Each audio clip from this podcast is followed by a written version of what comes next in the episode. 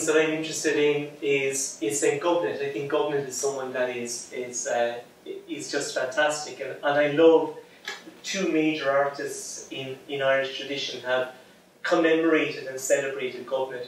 One is Seamus Murphy. Seamus's um, lovely uh, 1950 uh, carving of Gobnait here in her lovely cloak, her broth, standing on top of her beehive. You can see her little bee skep here, and lovely bees all around the base of that, and one little bee looking out the, the entrance.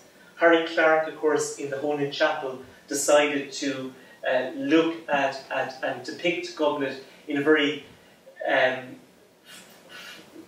very impressive Celtic way, if you like, with her Celtic tonsure, her very long neck, um, lovely bees and, and other detail. I think I have some more. Just go down. I just put a whole load of slides in of it here. Oops, go away from that for a second.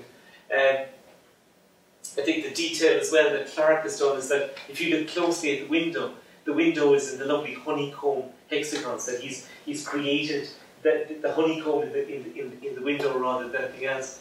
Um, and you can see her here. She seems, as far as I'm concerned, to be holding some sort of larvae in her fingers. I don't know if you agree with me or that or not, but certainly there's a pupa, there's something there. And Clarke was full of that detail. Beautiful bees with their, uh, they'll be red and black with their veined wings and her long neck.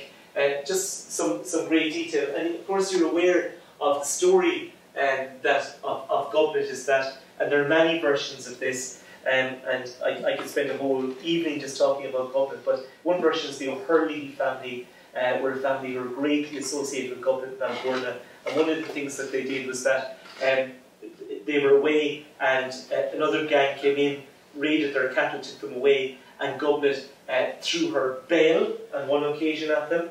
Uh, another occasion is that she threw her her croco, which was her skep, at them. And uh, what happened is that the, the bees came out and attacked them, and in other versions, they turned into soldiers who went away and fought the cause for the O'Hurleys, and therefore the O'Hurleys look after um, Gobnait and Gobnait's shrine and so on ever since. Um, let me see. Uh, there, there is a, a lovely bee skep or a croco, and again, according to the tradition, there it could have been her bell or it could have been actually a helmet. In fact, still in Ballyvourney, this particular helmet exists, and people come and give devotion to it. And in Crofton Croker's time and so on, it was part of, of the tradition as well. So we have a huge local association with with with with, uh, with bees and beekeeping. We happen to have in Ireland maybe the foremost earliest text on beekeeping in, in, in all of the Western world, and that is Bechbretha, or Bee Judgments. And uh, this is a, version of it translated by the great Fergus Kelly. Uh, here's, and this is one of the early Brehon Laws talking to us about swarms, the first cast, the second cast, the third cast, ownership, trespass. If my bees start taking some of your pollen and so on, I'm entitled to some of your honey, blah, blah, blah. An amazing uh, sort of text in, in itself. And one again, which is very close to home, in the great Cork text, the late 11th century Ashling of the Conglina, uh, when he uh, is, uh, um, when the king of, of Munster is affected by um, the, uh, I suppose, the, the, the sense of, of, gluttony and so on, uh, recites a, a wonderful poem which describes beautiful succulent food to, to draw or drag the demon of gluttony out of the throat of uh, Cathal the king of Cork.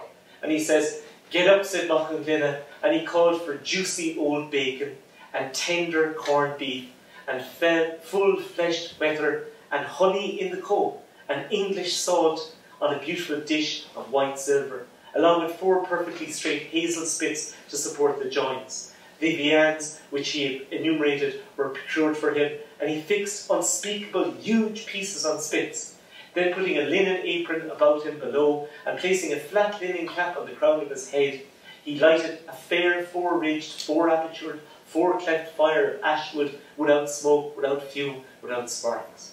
He rubbed the honey and the salt into one piece about the other, and as big as the pieces were that were before the fire, there dropped not, not to the ground one of these four pieces as much as would quench the spark of a candle. What, what, was, uh, what there was of relish in them went into their very centre. So here we have a beautiful account from Cork of using honey and salt to seal the outside of the meats as they're being stood on vertical spits around the fire. And I think that's terrific. That's a lovely example of honey being used in that sort of context.